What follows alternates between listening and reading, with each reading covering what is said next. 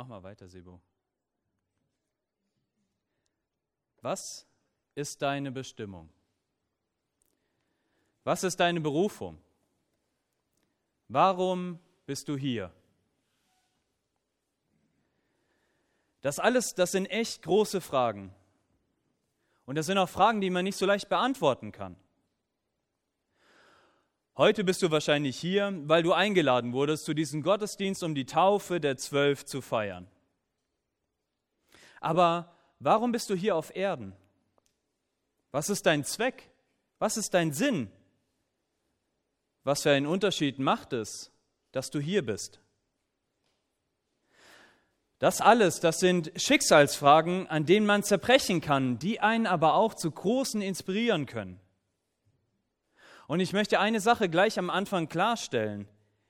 Ich kann dir nicht sagen, was deine Berufung, was deine Bestimmung ist. Versteh mich jetzt nicht falsch, ich kann dir gerne eine Aufgabe geben. Wir brauchen zum Beispiel noch nachher jemand, der die Grills schrubbt.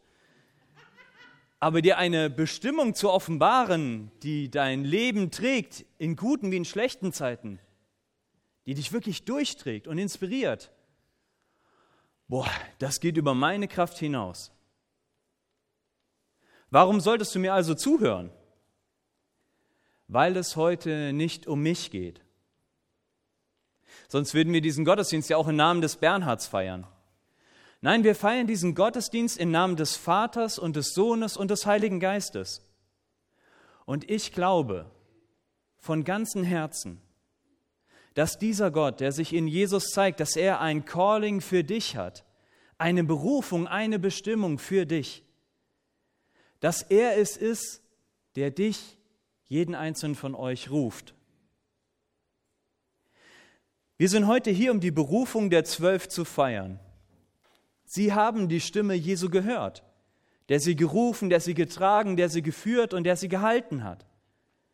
Und der sie auch geführt hat zu diesem Moment ihrer Taufe, wo sie Ja sagen zu Gott und wo Gottes Ja zu ihnen ertönt. Und wir haben ihre Berichte gehört.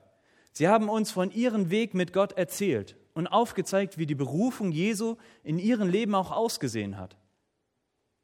Und das hat mich berührt und auch inspiriert. Ihr habt mich berührt und inspiriert. Auch meine eigene Bestimmung und meine eigene Berufung zu entdecken. Und genau dazu möchte ich euch, nicht nur die zwölf, sondern euch alle, die ihr heute hier seid, einladen. Kommt und seht. Seht Jesus, dass er es ist, der euch ruft, der ein Calling für euch hat, der eine Berufung für euch hat. Heute können wir das ganz praktisch sehen an Leben der zwölf Täuflinge. Und wir können es nachlesen in der Berufung der zwölf Jünger Jesu. Der Ruf, der damals rausging an Andreas, an Petrus, an Philippus, an Nathanael, das ist der gleiche Ruf, der auch rausging an euch zwölf Täuflinge heute. Und es ist der gleiche, es ist die gleiche Stimme, die uns auch heute ruft und einlädt, kommt und seht, Jesus, Sohn Gottes, Retter der Welt. Ich habe deshalb einen Bibeltext aus dem Johannesevangelium mitgebracht. Johannes berichtet ganz ungewöhnlich von der Berufung der ersten Jünger, der Freunde von Jesus und der ersten seiner Nachfolger. Und ich möchte mit euch in diesen Text starten und lese ihn einmal vor. Johannes 1, Vers 35. Am nächsten Tag stand Johannes der Täufer wieder am gleichen Ort. Zwei seiner Jünger waren bei ihm. Da ging Jesus vorüber. Johannes blickte ihn an und sagte, Hey, seht, dieser ist das Opferlamm Gottes. Als die beiden Jünger das hörten, folgten sie Jesus. Jesus wandte sich um und sah, dass sie ihm folgten. Was sucht ihr? fragte er. Rabbi, erwiderten sie. Wo wohnst du? Rabbi, das bedeutet Meister oder Lehrer. Jesus antwortete, Kommt mit, dann werdet ihr es sehen. Da gingen die beiden mit ihm, es war etwa vier Uhr nachmittags. Sie sahen, wo er wohnte und blieben den Rest des Tages bei ihm. Wir erfahren in dieser Geschichte herzlich wenig über die beiden ersten Jünger. Weder ihren Namen noch ihren Beruf noch was sie sonst so ausmachte. Wir wissen nur, dass sie Johannes dem Täufer gefolgt sind. Und dieser Johannes der Täufer, der sagt etwas ganz Abgefahrenes, was so typisch für ihn war. Der sagt einfach, seht, das ist das Opferlamm Gottes. Und daraufhin folgten zwei seiner Jünger auf einmal Jesus. Und die Frage, die drängt sich einem ja auf, warum machen sie das? Warum folgen sie diesem Jesus? Und der Grund ist einfach. Johannes der Täufer war ein Mensch, der seine Bestimmung kannte der wusste, wo es lang ging im Leben und der sich auch nicht scheute, die Wahrheit zu sagen. Die Menschen wussten also, wenn dieser Johannes, wenn der mal jemanden lobt und hervorhebt, dann muss das jemand ganz, ganz Besonderes sein. Und dann auch noch diese Aussage, Lamm Gottes. Das bedeutet so viel, dass Jesus der Auserwählte von Gott ist, ganz persönlich von Gott auserwählt, dass er die Sünde, also alles Schlechte, was in unserem Leben ist, was unser Leben zerstört und alles Schlechte, was in dieser Welt ist, dass er es auf sich nimmt und damit auch weg von uns nimmt und uns damit befreit. Das ist meine steile These in diesem kleinen Satz zusammengefasst. Aber weil sie Johannes vertrauen, vertrauen sie seinen Worten und beginnen Jesus zu folgen. Und die Aussage von Johannes, die ist ja nicht nur spannend für die Jünger damals, die ist auch heute spannend für uns in der Taufe. Es könnte ja hier der Eindruck entstehen, dass die zwölf Täuflinge, dass die die geistliche Elite unserer Gemeinde sind. Dass sie besonders gute Menschen sind, immer hilfsbereit und außergewöhnlich heilig. Und damit, mit diesem Lebenswandel, hätten sie sich dann die Taufe verdient. Und ich natürlich als Täufling, ich stehe an deren Spitze. Aber das Gegenteil ist der Fall. Also nicht, dass wir die schlechtesten Menschen dieser Gemeinde sind, das meine ich jetzt nicht. Aber getauft wird heute keiner aufgrund einer besonderen Leistung oder weil er ein besonders heiliges Leben führt, sondern aufgrund unseres Glaubens, dass Jesus das Opferlamm Gottes ist, dass er all meine Fehler, meine Schwäche, meinen Schmutz, meine Verletzung auf sich nehmen möchte um mich zu befreien, um mich zu heilen, um mich zu wahren Leben zu führen. Ob die beiden Jünger das damals alles schon im Blick hatten, das kann ich nicht sagen. Aber Jesus sieht sie und er sieht ihre Sehnsucht, er sieht ihren Herzenswunsch. Und man sieht das so wunderbar in der ersten Frage, die Jesus seinen Jüngern stellt. Was sucht ihr? Und das ist viel mehr, als die Frage auf den ersten Blick erkennen lässt. Es ist die Frage, was du als Mensch im Leben suchst. Was ist deine Sehnsucht? Was wünschst du dir von ganzem Herzen? Diese Frage stellte Jesus damals den Jüngern. Und er hat sie den Täuflingen gestellt, sonst wären sie heute nicht hier. Und er stellt sie auch heute dir. Das ist der Calling, das ist der Ruf, das ist die Frage, die Jesus dir heute ganz persönlich stellt. Was suchst du? Was ist dein Herzenswunsch? Wie sieht deine Antwort aus? Die Antwort der Jünger ist auf den ersten Blick eher unscheinbar. Sie fragen ihn, wo wohnst du?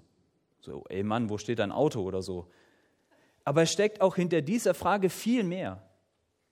Es ist der Wunsch der Jünger, über all das, was sie wirklich beschäftigt, über all das in Ruhe mit Jesus reden zu können.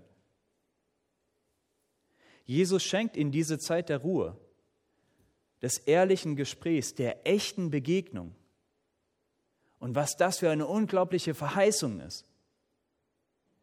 Wenn wir Jesus folgen, wenn wir uns auf Jesus einlassen, dann nimmt er sich Zeit für uns. Er schenkt es uns, dass wir zur Ruhe kommen können. Und er nimmt sich Zeit für unsere Fragen und er bietet uns eine ehrliche und echte Freundschaft an. Die Jünger nehmen das an Und die Frage ist, was folgt daraus für uns?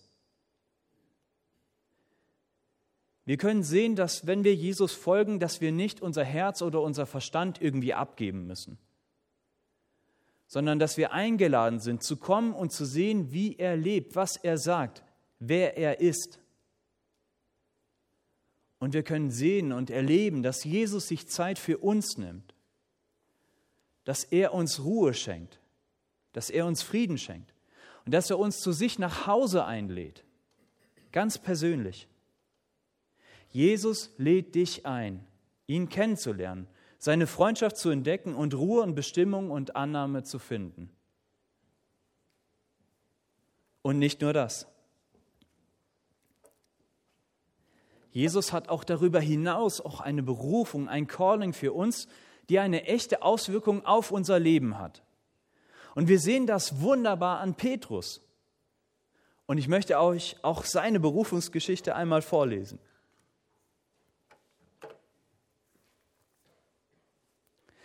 Einer der beiden Männer, die Jesus gefolgt waren, weil sie gehört hatten, was Johannes über ihn gesagt hatte, war Andreas, der Bruder von Simon Petrus. Andreas sah kurz darauf seinen Bruder Simon. Hey, wir haben den Messias gefunden, berichtete er ihn. Messias ist hebräisch und es ist das Wort für Christus, also Retter. Dann nahm er ihn mit zu Jesus. Jesus blickte ihn an und sagte, du bist Simon, der Sohn des Johannes. Du sollst Kephas heißen. Kephas ist das hebräische Wort für Petrus und es bedeutet Fels. Für all die, die Petrus kennen, werden merken, dass er hier erstaunlich passiv ist. Und erstaunlich ist das, weil er sonst eigentlich immer total aufgedreht ist, ein totales Flummi, Flummi-Mensch. Normalerweise ist Petrus immer genau das Gegenteil von passiv. Er ist total impulsiv. Er bricht mit seiner Meinung auch einfach mal raus. Er tritt dem Menschen gern auf die Füße und er ist sogar Jesus oft auf die Füße getreten. Aber hier in dieser Geschichte ist es Andreas, der ihn begeistert von Jesus erzählt. Und er ruft, wir haben den Messias, wir haben den versprochenen Retter gefunden. Und der Petrus einfach mitnimmt. Petrus hat gar keine große Wahl, wird einfach mitgeschleppt. Und ich liebe das in dieser Geschichte, wie unterschiedlich die Begegnungen der Menschen mit Jesus sind. Einige reagieren auf die Empfehlung von anderen und wollen ihn kennenlernen. Andere werden einfach mitgeschleppt. Anderen offenbart Jesus seine Macht und wieder andere sind einfach so begeistert von der Person, dass sie ihn unbedingt kennenlernen wollen und folgen wollen. Und das alles, das zeigt, dass der Spruch tausend Wege führen nach Rom, dass der eigentlich umbenannt werden müsste in tausend Wege führen zu Jesus. Und es zeigt, wie wunderbar unser Vater im Himmel ist. Dass er uns auf so viele unterschiedliche, individuelle Wege erreicht, beruft und uns begegnet und uns zu Jesus führt. Für jeden von uns hat er einen eigenen Weg vorgesehen. Und das ist auch, was mich an euch Täuflingen am meisten beeindruckt hat. Jeder einzelne von euch hat eine ganz eigene individuelle Geschichte von Jesus zu erzählen. Und ihr bezeugt, was wir hier in dieser Geschichte lesen, dass Gott uns auf so unterschiedliche Art und Weisen anspricht, ruft und beruft. Wie hat Gott dich berufen? Was ist deine Geschichte mit Gott? Oder steckst du vielleicht gerade mitten aktiv in so einer Geschichte, wurdest von Freunden mitgebracht wie Petrus von Andreas? Dann entdecke diesen Jesus und entdecke deinen Weg zu diesem Jesus. An Petrus können wir beispielhaft sehen, wie der Ruf von Jesus in den Leben eines Menschen wirken kann. Denn die Umbenennung von Petrus durch Jesus offenbart ihm seine Berufung, seine Bestimmung. Er soll ein Fels sein, also ein Mensch, auf den man sich verlassen kann, eine Grundlage. Spannend an Petrus war aber, dass er eher ein Flummi war als ein Fels. Er war total sprunghaft, statt eines festen Felsens, auf den man sich verlassen kann.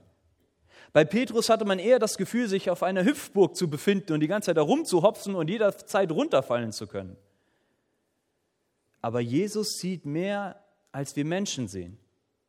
Und er sieht auch mehr, als wir selbst in uns entdecken können. Er sieht das Potenzial in unserem Leben. Und gerade dadurch, dass er Petrus beruft, bevor er zu den Felsen geworden ist, auf den sich später so viele Menschen verlassen, zeigt er seine Macht und auch seine Liebe.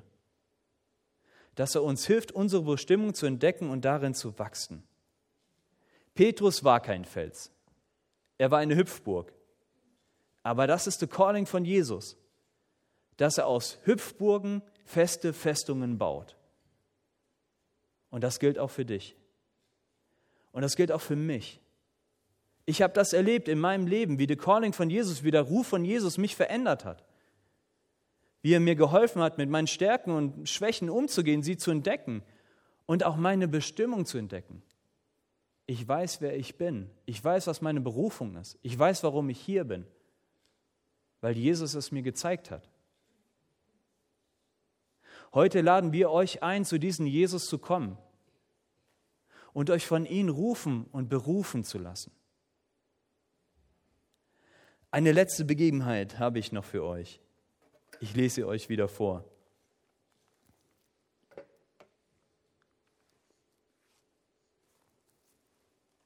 Als Jesus am nächsten Tag nach Galiläa aufbrechen wollte, begegnete ihn Philippus. 46, genau. Folge mir nach, sagte Jesus zu ihm. Philippus stand aus, aus Bethsaida, der Stadt, aus der auch Andreas und Petrus kamen. Philippus sah Nathanael und sagte zu ihm, wir haben den gefunden, über den Mose im Gesetz geschrieben hat und der auch bei den Propheten angekündigt ist. Es ist Jesus, der Sohn Josef. Er kommt aus Nazareth. Nazareth? entgegnete Nathanael. Was kann aus Nazareth Gutes kommen? Doch Philippus sagte nur, komm mit und überzeuge dich selbst. Als Jesus Nathanael kommen sah, sagte er, seht, da kommt ein wahrer Israelit, ein durch und durch aufrichtiger Mann. Verwundert fragte Nathanael, woher kennst du mich? Jesus antwortete, schon bevor Philippus dich rief, habe ich dich gesehen. Ich sah dich, als du unter dem Feigenbaum warst. Da rief Nathanael, Rabbi, du bist der Sohn Gottes, du bist der König von Israel. Jesus aber entgegnete, weil ich dir gesagt habe, dass ich dich unter den Feigenbaum sah, glaubst du, aber du wirst noch viel Größeres erleben. Und er fuhr fort, ich versichere euch, ihr werdet erleben, dass der Himmel offen steht und die Engel Gottes von dem Menschensohn hinauf und zu ihm hinuntersteigen. Hier an dieser Stelle wird die Berufung von zwei Personen beschrieben, die unterschiedlicher nicht sein können. Philippus und Nathanael. Das Besondere ist, dass beide Jesus begegnen dürfen. Er ruft beide, er beruft beide. Und Jesus nimmt sich für beide Zeit. Er nimmt sie ernst, so wie sie sind mit ihren Fragen, mit ihren Herausforderungen. Philippus kann an Jesus glauben, weil er ihn sieht, sein Herz ist offen, er braucht keine langen Diskussionen, er spürt, er hat den versprochenen Retter gefunden. Und man merkt schnell, dass er nicht alle Fakten bis zum Ende durchdacht hat. Und dass es auch ein Nathanael braucht, um ihn noch auf die offenen Punkte hinzuweisen. Aber Philippus lässt sich davon nicht beirren. Er lädt einfach den miese Peter Nathanael einfach ein, mit ihm zu Jesus zu kommen. Und dieser Jesus, der beweist seine Macht, indem er Nathanael in zwei kleinen Sätzen zeigt, dass er ihn kennt und Dinge über ihn weiß, die sonst keine andere Person über ihn wissen könnte. Und das ist spannend, denn es zeigt, Jesus zeigt hier, dass er eben mehr ist als ein guter Rabbiner, als ein guter Lehrer, dass er mehr ist als ein guter Menschenkenner, der einfach nur gut Menschen beobachten kann, ja, dass er sogar mehr ist als ein Mensch. Und wir sehen das daran, dass die Worte von Jesus Nathanael ins Herz treffen. Vorhin habe ich euch nach euren Herzenswunsch gefragt und hier trifft Jesus den Herzenswunsch von Nathanael. Vielleicht denkst du dir jetzt, so besonders sind die Aussagen ja gar nicht. Aber Nathanael haben sie getroffen. Jesus spricht ihn an und zeigt ihm, dass er ihn kennt. Sogar seinen geheimen Denkerplatz, den sonst keiner kennt, sogar den kennt er und dort hat er ihn gesehen. Nathanael ist ja so eine komplizierte Person, jemand, der viel denkt. Und Nathanael wird oft in seinem Leben gehört haben, oh, Nathanael, du mit deinen vielen Gedanken, du durchdenkst immer alles, du denkst zu viel nach, du drückst dich immer so kompliziert aus, du bist viel zu kompliziert. Aber Jesus stellt sich den Chaos in Nathanaels Kopf und in Nathanaels Herzen. Er sieht ihn, er nimmt ihn wahr. Und Nathanael ist ergriffen von diesen Worten, von diesem Jesus, weil er merkt, hier ist jemand, der mich versteht, der mir antworten kann, der mein Chaos durchdringen kann, der zu meinem Herzen sprechen kann. Und er bekennt, du bist der Sohn Gottes, du bist der König von Israel.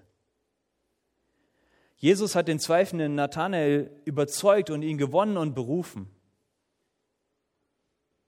Mir geht es oft wie Nathanael, dass ich mich im Chaos zwischen meinem Kopf und meinem Herzen verliere. Und dass es dann kaum einen gibt, der meinen komplizierten Gedankenschrank irgendwie folgen kann. Und ich weiß, wie verletzend es sein kann, wenn dann sich die Menschen abwenden, weil es ihnen zu kompliziert ist weil ich ihnen zu kompliziert bin. Jesus ist aber nicht so.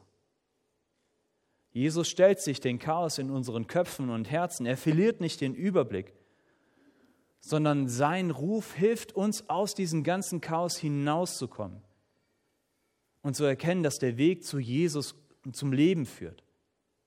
Das ist der Weg. Und wir sehen das an der Verheißung am Ende des Textes. Wir werden erleben, dass der Himmel offen steht und die Engel Gottes von dem Menschensohn hinauf und hinuntersteigen. Die Verheißung am Ende ist besonders, weil sie eben nicht nur für die Jünger damals gilt, sondern weil sie auch für uns heute gilt. Jesus ist der Ort, wo sich Himmel und Erde berühren, wo wir Menschen Gott begegnen können wo wir seine Worte hören dürfen, die zum Leben führen. Im Glauben dürfen wir das annehmen und entdecken.